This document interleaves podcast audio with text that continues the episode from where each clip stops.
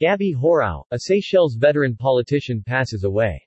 Gabi Hoareau studied the priesthood and initially returned to Seychelles as a young Roman Catholic priest before becoming the warm patriotic personality who cared for the less fortunate.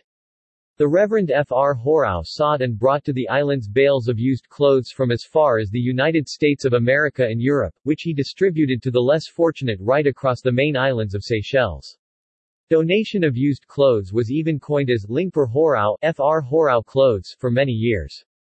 After the priesthood, though he kept a direct involvement with the church and even became the editor of the Roman Catholic newspaper, L'Echo des Isles, Gabi Hoareau published a Guide touristique des Seychelles under the Edition Delroisse collection.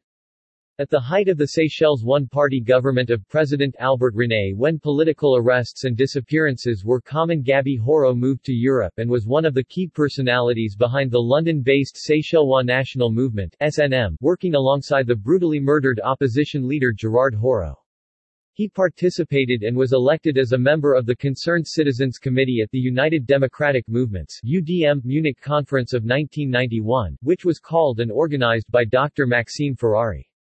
Gabi Hoareau was one of the resolution signatories at this Seychelles Munich conference.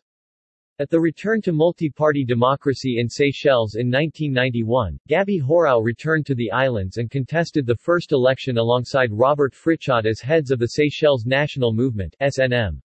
He was then a united opposition candidate for the 1993 National Assembly for the electoral district of Anse Étoile and the United Opposition UO candidate for the 1998 National Assembly for the electoral district of Anse Boileau before retiring and offering advice to all who worked to bring a real positive change for the country and every Seychellois. Gabriel Gabi Hoareau leaves behind his partner of many years, Jean Hoareau.